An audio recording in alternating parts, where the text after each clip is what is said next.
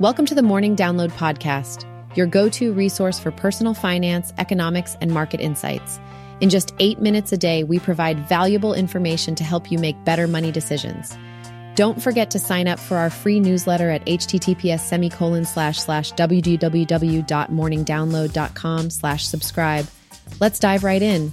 In today's episode, we'll cover earning announcements from Coca-Cola and Shopify S&P Index, property investment, global debt reaching record levels, the S&P 500 closing above 5,000, factors to consider when buying a home for investment, and Warren Buffett's comparison of active traders to one-night stands.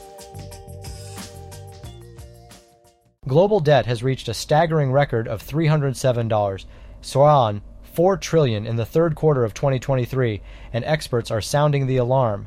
They warn that while some countries may bounce back, others are heading towards a slow fiscal death due to the debt crisis.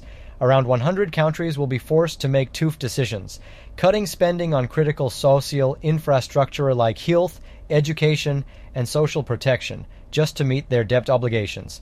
Economist Arthur Laffer Jr. predicts that bigger countries that fail to address their debt issues will face this slow fiscal demise. The debt problem has been fueled by both high income countries and emerging markets, with countries like India, the US, Japan, and China playing a significant role in driving up global debt. Laffer Jr. believes there are only two possible solutions for countries either increase taxes or grow their economies at a faster rate than the debt accumulates. Recent examples, such as Sri Lanka, Pakistan, Lebanon, and Zimbabwe, showcase how some countries have gone or nearly gone bankrupt. Experts worry that in the next decade, more countries may find themselves in a similar precarious situation. In other news, investors in the Airbnb arbitrage business claim they were defrauded in a scheme that promised higher returns than the stock market. Israel's credit rating has been downgraded due to its war with Hamas, Meanwhile, Amazon has secured exclusive streaming rights for an NFL playoff game, marking another milestone for the online retail giant's entertainment ventures. These developments highlight the intertwined nature of the global economy and the importance of staying informed about the latest economic and news trends. So, big news in the world of stocks. The S&P 500 just closed above the 5000 level for the very first time. Can you believe it? We're only in the second month of the year, and the S&P 500 is already surpassing its targets. The experts were predicting a target of 5,700 by 2025, but with things moving this fast, those predictions might need some revisions. For the week, the S&P 500 gained 1, 4%, while the Nasdaq saw an even bigger increase of 2, 3%. Both indices had their fifth consecutive winning week and their 14th winning week out of the last 15. However, the Dow ended the week slightly lower with a decrease of 0, 1%. So, what's been driving this impressive performance? Well, it seems that great earnings, slowing inflation, and a strong labor market are some of the main factors. But let's not forget about the influence of big tech companies. Meta and Nvidia have been major players in pushing the S&P 500 to reach these record highs. Meta is up by a whopping 35, 18% year to date, while Nvidia has seen an impressive increase of 49, 75%. It's worth noting that it took the S&P 500 41 years to reach its first milestone of 1000 in 1998. Then, it hit 4000 in April 2021 after the Fed slashed rates. Now it's taken just about 3 years for the index to go from 4000 to 5000. Some experts are even anticipating that it could reach 6000 by 2025. Buying a home for investment can be a smart move. Real estate offers not just rental income, but also the potential for capital appreciation. However, there are some important factors to consider before jumping into the market. First and foremost, take a close look at the location.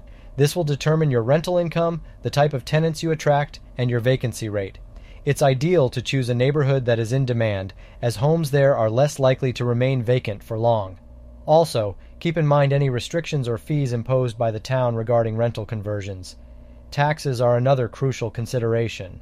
While it's impossible to completely avoid them, doing some research can help you anticipate expected tax increases. You may want to avoid regions that are known for excessive tax pressure. Facilities in the neighborhood also play a significant role. Look for areas with good amenities like schools, hospitals, and parks, as these tend to attract more interest. Be aware of any upcoming developments that could potentially boost property values, such as the construction of big malls or government investments in public transportation systems. Safety should be a top priority. Check the local homicide and theft rates and see whether they are on the rise or decline.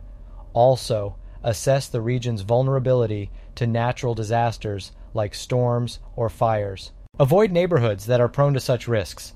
Consider the job market as well. Towns that offer good paying jobs are more desirable for tenants, while those with a limited job market may not attract as much interest. Avoid investing in towns that are losing college graduates due to a poor job market. Lastly, decide on the type of property you want to invest in commercial or residential. There are different options within each category, such as condos, villas, or offices. Take into account any eligibility for discounts, especially if you're buying your own home or if you qualify as a first time homebuyer. Warren Buffett once said, and I couldn't agree more calling someone who trades actively in the market an investor is like calling someone who repeatedly engages in one night stands a romantic. Now let's unpack this quote a bit. Buffett is making a clever analogy here, highlighting the difference between someone who actively trades in the market and a true investor.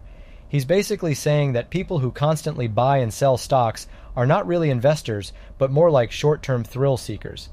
It's like comparing them to someone who has multiple one night stands in search of temporary romance, rather than someone looking for a lasting and meaningful relationship. Investing, on the other hand, requires a long term perspective.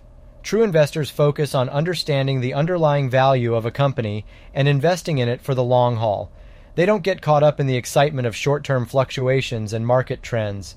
Instead, they carefully select their investments based on careful analysis and a deep understanding of the business. So, next time someone refers to themselves as an investor, but they're constantly jumping in and out of the market, remember Buffett's analogy. True investing is about patience, discipline, and seeking long term growth, not a series of flings in the market. In this episode, we covered earning announcements from Coca-Cola and Shopify, the record-breaking global debt, the S&P 500's milestone, factors to consider when investing in property, and Warren Buffett's thoughts on active traders. Thanks for tuning in to the Morning Download, your go to podcast for personal finance, economics, and market insights in just eight minutes a day. Don't forget to subscribe for more helpful content and sign up for our free newsletter at morningdownload.com slash subscribe.